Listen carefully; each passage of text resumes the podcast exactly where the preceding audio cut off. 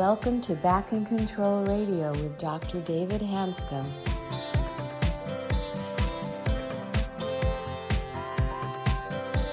Hello, everybody, and welcome back to another episode of Back in Control Radio with Dr. David Hanscom. I'm your host, Tom Masters, and today our guest is Dr. Lorimer Moseley, joining us from Australia. He is a leading clinical neuroscientist, pain educator, and clinician. Welcome. Thank you, Tom. Lorimer, welcome to the show. Um, I'd like to do Lorimer, who I've gotten to know um, pretty well, not as well as I'd like. He's a busy guy, and so am I. But he's a remarkable person in that he's you started on physical therapy, right, Lorimer? Yeah. And yeah. so he has that background. And he's also become a clinical neuroscientist, pain educator, and clinician. He's written over 350 research articles and five books on pain science and management. He goes all over the world teaching people about chronic pain. And he has won the IASP's inaugural Clinical Science Prize and Australia's most prestigious prize for innovation in health medical research He's currently the Director of Impact and Health at the University of South Australia, Fellow of the Australian Academy of Health and Medical Science, Honorary Fellow of the Australian Faculty of Pain Management, and an NHMRC Leadership Investigator. So, Lorimer, welcome to the show. And that doesn't begin to tell you the um, status of Lorimer Moseley. But I have to say one thing before I let you talk. Remember, I told you I like to talk.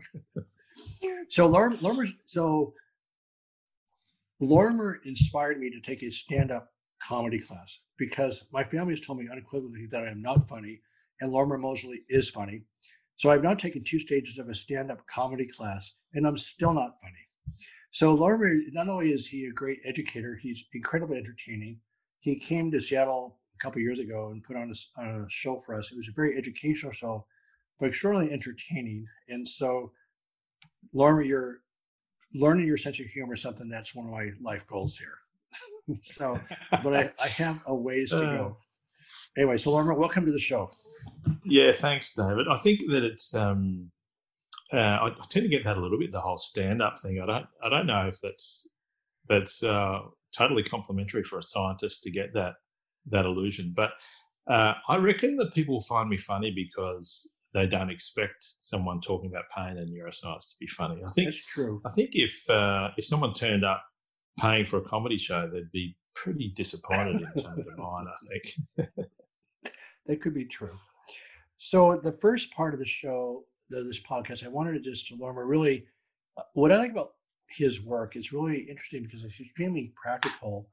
And for instance, he talks about how all the senses make a difference as far as the pain perception. He clearly illustrates how pain is really interpreted by your nervous system. And so I'd love to have you just spend a little bit of time, and I will listen for a while. I'll just explain to the world what you want the world to know about chronic pain.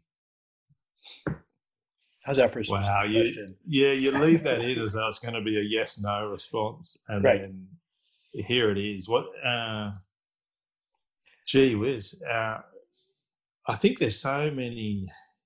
Yeah, I'm going to answer that in a roundabout kind of way because I, I do have a strong conviction that what those of us in the hood, you know, doing the inverted commas, know, in the neighborhood of, of pain science and pain care, and, uh, I guess pain education, what, what we understand about chronic pain is, appears to me to be full of opportunity, full of hope, uh, full of uh, what I would broadly call the good stuff, you know, and a lot of it's very intuitive and very sensible from a, a humanistic perspective, uh, almost like a biological version of, of to love and be loved. Right. Uh, but if we were to, if we were to try and, if if we had the possibility of transferring the way that the cutting edge understands pain to the general public, uh, I I reckon that would be of mind blowing impact, not just in in preventing and uh, treating persistent pain, but probably in a more, more broad sense. I mean, the the the whole idea that yeah, and, and as I'm hearing myself talk, David, and I feel like I need to give the caveat that I don't think I'm the truth sheriff. Right? That you're, that you're what? The truth sheriff. Like I, uh, instead of me uh, qualifying everything I say with, this is my understanding or my belief, which might be wrong. I might just right. say it once now, and then then I can just continue on by saying I reckon and I right. believe. um, so I reckon that uh, pain is a feeling okay. uh, that has profound evolutionary advantages for us. That it it keeps our body safe most of the time. Well, it keeps our body safe. Right. Most of the time, the vast majority of the time, uh, it's a, it's very helpful for us. That we've got you know the pain system, which seems to be an individual, um, excuse me, an individual context specific, uh, influenced by genetics, slowly learnt over time system, has this protective buffer that nearly always keeps our tissues safe. Right. Uh, and I would love people to, I would love it if the public conceptualize pain in that way uh, as a, a feeling that has a behavioral objective. And, and when we're in pain, we, we automatically think, what are the reasons my brain might be trying to change my behavior here? Right. And I can see that it's not just your brain, like I've been accused of being neurocentric. Um, it just is easier that way. I, I'm, it's probably about as uh, I find it difficult to articulate beyond that simplistic model in a way that I think will land. Yeah, uh, I mean, I, am so I'm saying brain. Yeah, well, I'm I'm probably simplistic in my viewpoints, and I think I think one of the experiments which I would love to have you share with the audience is the one where you had a pain probe on the patient's forearm and they were looking at a red light versus a blue light. I mean, yeah, red light versus a blue yeah, light yeah. about all the senses yeah. count. And so it's a total experience. And with acute nociceptive pain, it's designed to keep in a range of behaviors that are safe. And then chronic pain, something happens that's different. But that blue light, red light experience was actually more for acute pain, correct? Just showing how the pain system works. Totally, yeah. Uh, I guess it, rather than showing how the system works, I think it really revealed the uh, oh the, the incredible sophistication of the system.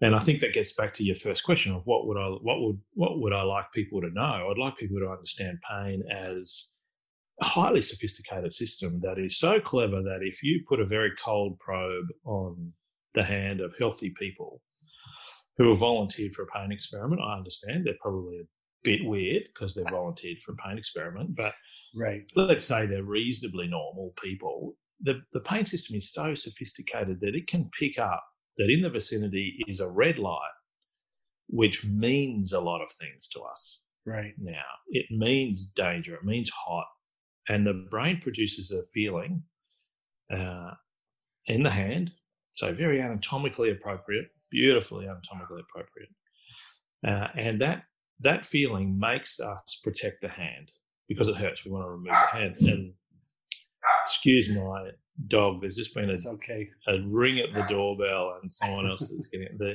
the challenges of working at home. Yeah. Um, so that you know that experiment of putting a very cold probe on the back of your hand demonstrates how sophisticated the system is. In that uh, the visual system tells the brain there's this red cue, and that locks into a whole lot of meaning of red associated with a noxious stimulus, and the brain fundamentally shifts what it produces for you. Okay. Uh, because that's the sensible thing to do. And I think that that experiment, so it hurts a lot more. The very same cold probe hurts a lot more if you associate it with a red light than if you associate it with a blue light. And when I say a lot, it's a lot more for a neuroscientist like me. Mm-hmm. Um, I think I can't remember the effect size, but I'd be guessing it's at least you know it's two points on a ten point scale. Okay, well, for some individuals, it was six points wow. on a ten point scale and for some individuals it was nothing. And in in scientific terms we call those individuals complete idiots. Because their brains are not picking up on these sensible right. cues. Right. so i'd love people to understand pain really as something that's produced you know we make pain we don't uh, perceive it as as somewhere else right? It's not happening somewhere else. We make it. Well that's a and part that you're when we have it when, yeah, when you're so clear about this, I mean, you're, I mean, you're talking about the, the spider bite, and I would strongly recommend looking at his talk on the um, TED Talk, the Adelaide TED Talk. But basically, pain is produced only in the brain. If you didn't have a nervous system, you would not sense pain, and you're very clear about that. And so, with the red light, blue well, light. If I can, I respond to that because sure. I think um, the the it's the most the in in posh scientifically defendable terms, the most proximal organ is is the brain. Right, it's a bit like the last one to touch it. Right, is the brain, but it's the human that okay. makes pain and uh, experiences it. But I totally agree, and I I don't think you'd find anyone who would disagree with the proposal that you can't have pain without a nervous system. I mean, you can't have a lot of stuff without a nervous system. Obviously, you can't have life without a nervous system. But right, uh, no brain, no pain. Right, and we certainly can't say the same for body parts. Right. Well, no knee harder. can still have knee pain. So when you're educating patients, by the way, um, I just want to stop for a second. So Lorimer, through funding with the Australian government, put together a uh, video called "Tame the Beast." You can find it on tamethebeast.org. It's one word and it's a five minute video just looking over at the nature of chronic pain. So with acute pain, if you have a red light, why you're more sensitized to pain than if you're looking at a blue light. But chronic pain, something changes dramatically, right? There's an acute pain and chronic pain is quite dramatic. How would you characterize that basic shift into chronic pain? Yeah, so uh, you're right to iterate that that that those experiments uh, show very clearly that in an acute pain situation, the brain produces more pain and more readily if you've got other cues in your space telling you this is a more important thing from which to protect yourself. Right. Uh, that principle, I believe, applies across the board with pain, no matter if it's acute, chronic, whatever. Okay. Any cue uh, the brain is able to use. What if I was to summarize the functional difference between acute and persistent or chronic pain. Uh, I would probably just summarize it as the protective buffer offered by pain just gets really big, just just expands, so that you end up being uh, having a feeling. So you end up as an organism, you end up producing a feeling that urges you to escape and to protect. Right. When that's not in your best interests. Okay. So the system develops an error.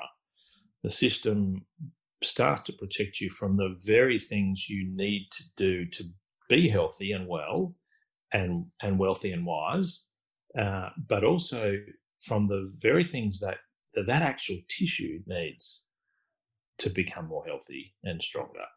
So it's a, it's really a horrible situation in many ways because you are the system that's making the pain and you are the human that's wanting to avoid the pain because of course you would want to. Right. Uh, and as long as you think as long as you remain in that state of believing that pain is providing an accurate marker of just the tissues there's no, nothing else. As long as you you are thinking okay this is a marker of the health of my tissues right. then you don't want to put load through the tissues. Right. Which feeds into the cycle. And then we're in a vicious cycle from which it is very difficult to escape. So you start protecting, and as you protect more, your tissues are stressed less and become less and less healthy, correct? Yeah. Okay. So you do a lot of pain education around the world. You've written, could you just mention a couple of books that you've written on chronic pain? Hmm. I've uh, well, I've I've written a storybook okay. called Painful Yarns, okay. which is more actually about uh, an entertaining life that I had before I became a pain scientist. Okay. Um, but all of the stories in that uh, are used as metaphors to understand what we would call, we'd now call key concepts, target concepts that, and we're doing a lot of research in this area at the moment, and we might get onto that stuff later. Uh, Painful Yarns uh, the reason I mentioned that one first is not by any means because it's the best in my view. I just think it's a great place to start because okay. it's easy reading. Hopefully, it's fun. It's got swear words in it. If you don't like swear words, you know, get someone to block them out before you read it. Uh, had a great experience on a on a plane in those days before COVID when we were still able to fly. Uh, there was a fellow next sitting next to me who was laughing away at a book he was reading, and I'd never met him before, and it was painful yarns, and that was that was a fun That's a fun situation to be able to say, yeah, I wrote that, and then he held up the photo, and yeah, there you go. You're a bit younger when you wrote that. Uh, then the books that are that have probably been a bigger impact uh, are the books that I've co-authored with David Butler. Okay. And David knows probably uh, as much, if not more, about pain uh, than anyone else I've dealt with. Um, and he's a he's a remarkable dude, actually. So uh, he and I wrote "Explain Pain" in 2003, which set out as a book for the punter, but really has been a book for health professionals to work with their patients. Right. Uh, we then updated that in 2013, so that was the second edition. Uh, we've also written Explain Pain Supercharged, right. clinician's guide. Right. So that goes in, that's pretty heavy, um, but hopefully entertaining to read. Uh, Explain Pain Handbook Protectometer, which is a handbook to go with Explain Pain that is very much for the consumer. So that's uh, we encourage people to write in that and answer questions and really go through a learning process. Right. Uh, and then another couple, a, uh, graded motor imagery handbook. I think that might be it actually. But the the explain pain suite of books uh, are probably the ones I'm most excited by. The thing is, I, I, I won't rant too long here, but when you look at your stuff, which has been a big impact on me, and you look at the neuroscience, I mean, it's pretty clear that this is something that is not pain that is chronic, is rarely indicating actual structural damage and tissue injury. That there's a, it's a disease of the nervous system with lots of other environmental factors involved with it. So it's pretty clear. And the neuroscience is extraordinarily compelling. And then the physical therapy world, by the way, has picked up on these concepts. They've learned about chronic pain much more quickly than I think the medical profession has. And so, why do you think there's so much resistance to in the medical profession to learning and implementing these concepts? Because they're incredibly effective. You know, I've, what drives both of us, I think, probably beyond reason, so we see these people without any hope, and they not only come alive, but they thrive at a level that's unbelievable. And so it's exciting and inspiring, and rewarding. It's the right thing to do. Yet at the same time, maybe my presentation isn't as clear as yours, but just an endless amount of resistance to the concepts that we're talking about. Why do you think the medical profession has been so resistant to it? And I'm sure there's resistance in the physical therapy world, but it's not nearly the resistance that I see in my medical world. Why do you think that's the case? it's a great question, David. And um, I think there would be hours of cab sav conversations to untangle all of it. Right. Um, cab sav conversation being the conversations you should best have with a bottle of Cabernet Sauvignon from South Australia, actually. Okay. We'll um, so I, I, think the answers would would show real similarities with a question about uh, why why are we not as a species taking better care of the climate?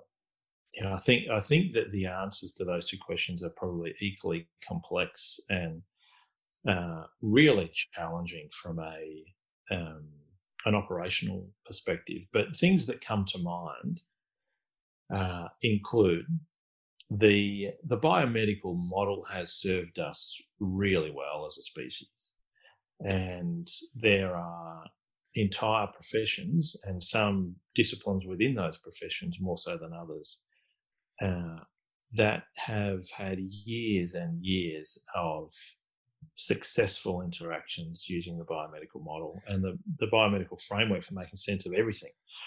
Uh, could, which could, is you, very, could, you know, you, could you explain the term biomedical to the audience? Some people don't. Yeah. So when I think of that, I think of uh, considering uh, structural pathological causes in isolation.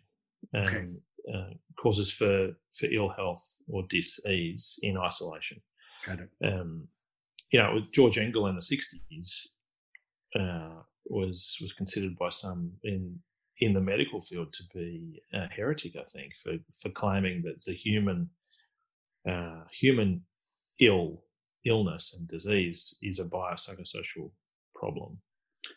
Uh, and that was a radical advance. And um, it is remarkable, isn't it, that it's still failing to hit right. the target in, in a lot of areas. Right. But I think also, I mean, as if I if I answer the question rather than from the perspective of a medical practitioner, because I'm not one, I think you could answer it really well from that perspective.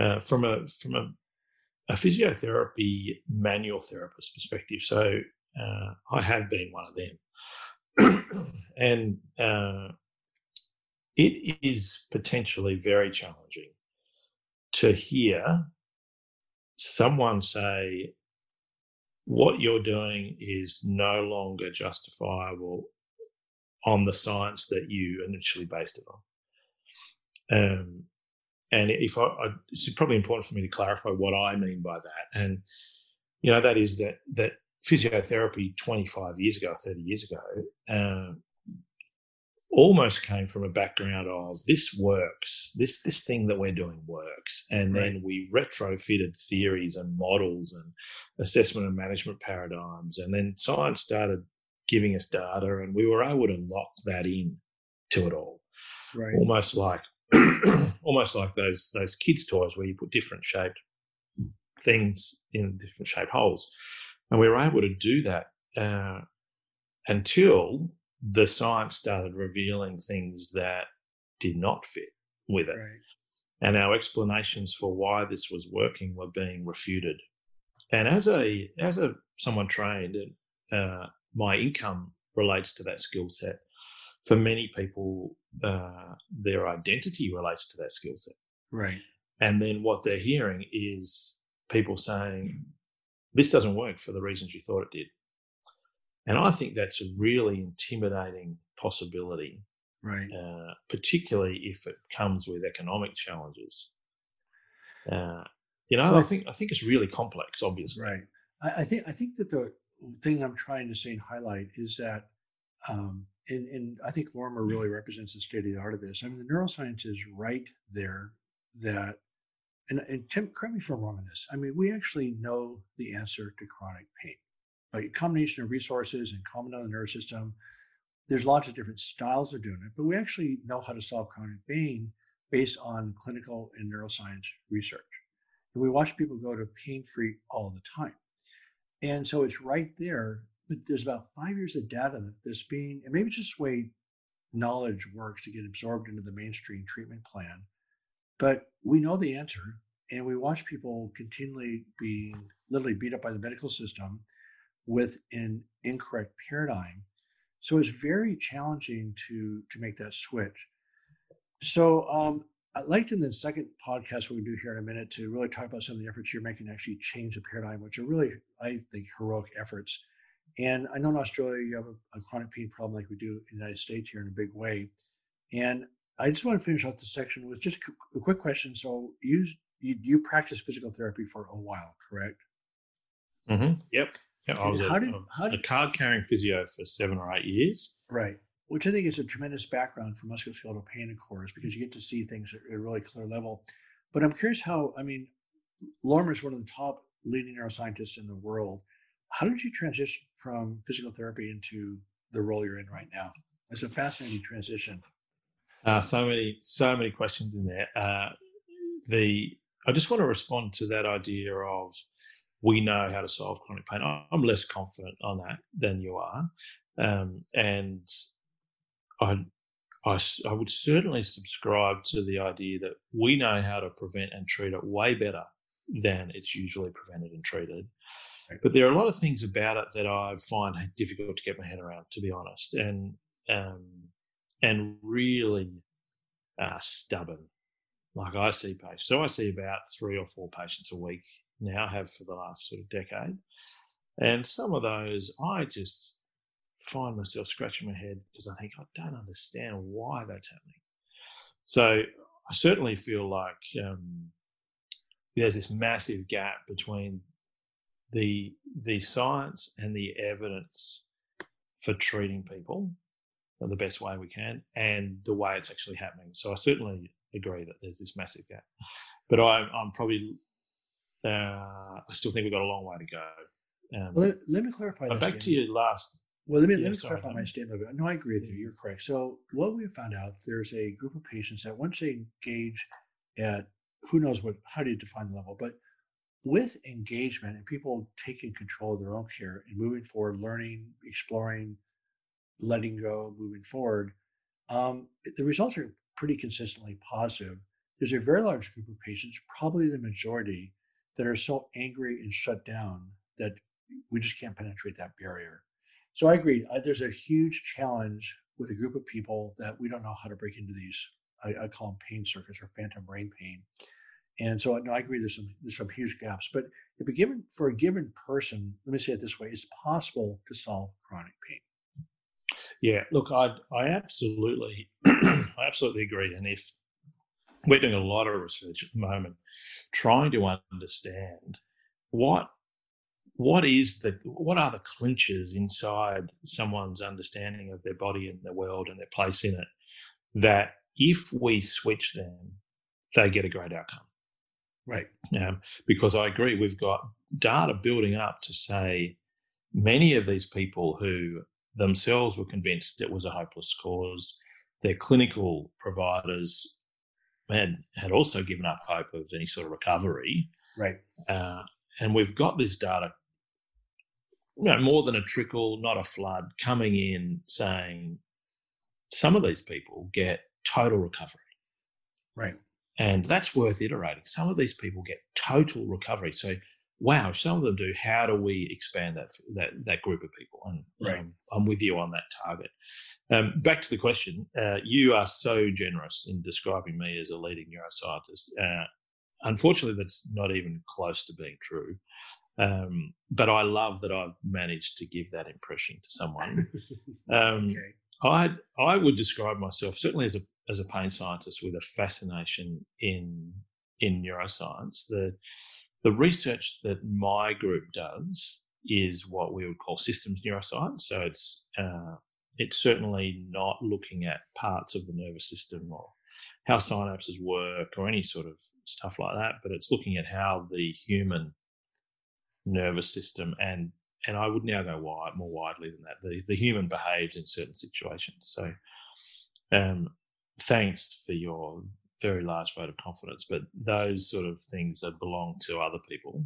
Uh, those sort of descriptions, not not so much me. Uh, I I'm I'm very enthusiastic and passionate about communicating science, communicating neuroscience to the people I think will most benefit from it. And I think that speaks to your your question about that transition, or or maybe more the expansion. Is that a word? Expansion of mm-hmm. of yeah. my my work expression as a physiotherapist to my work expression as a, a clinical neuroscience pain educator dude, right? So whatever I am, I don't really know how to describe that, but uh, that transition was was very much born out of uh, a, a, necessity, you know, almost like uh, what's that phrase about um,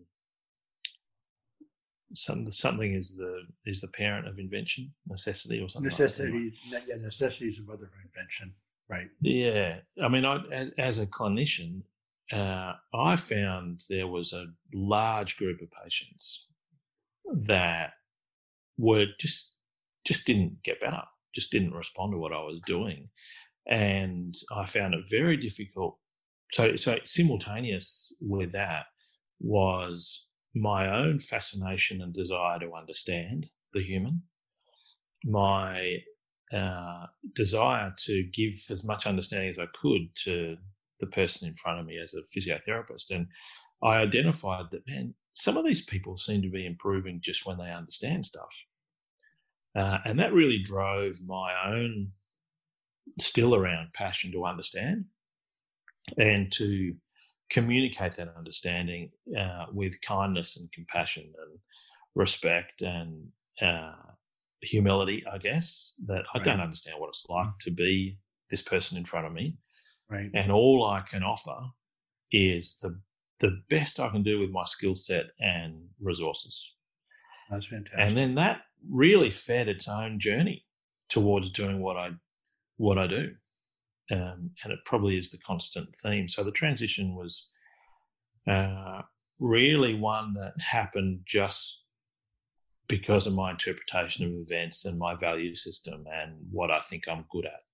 That's fantastic.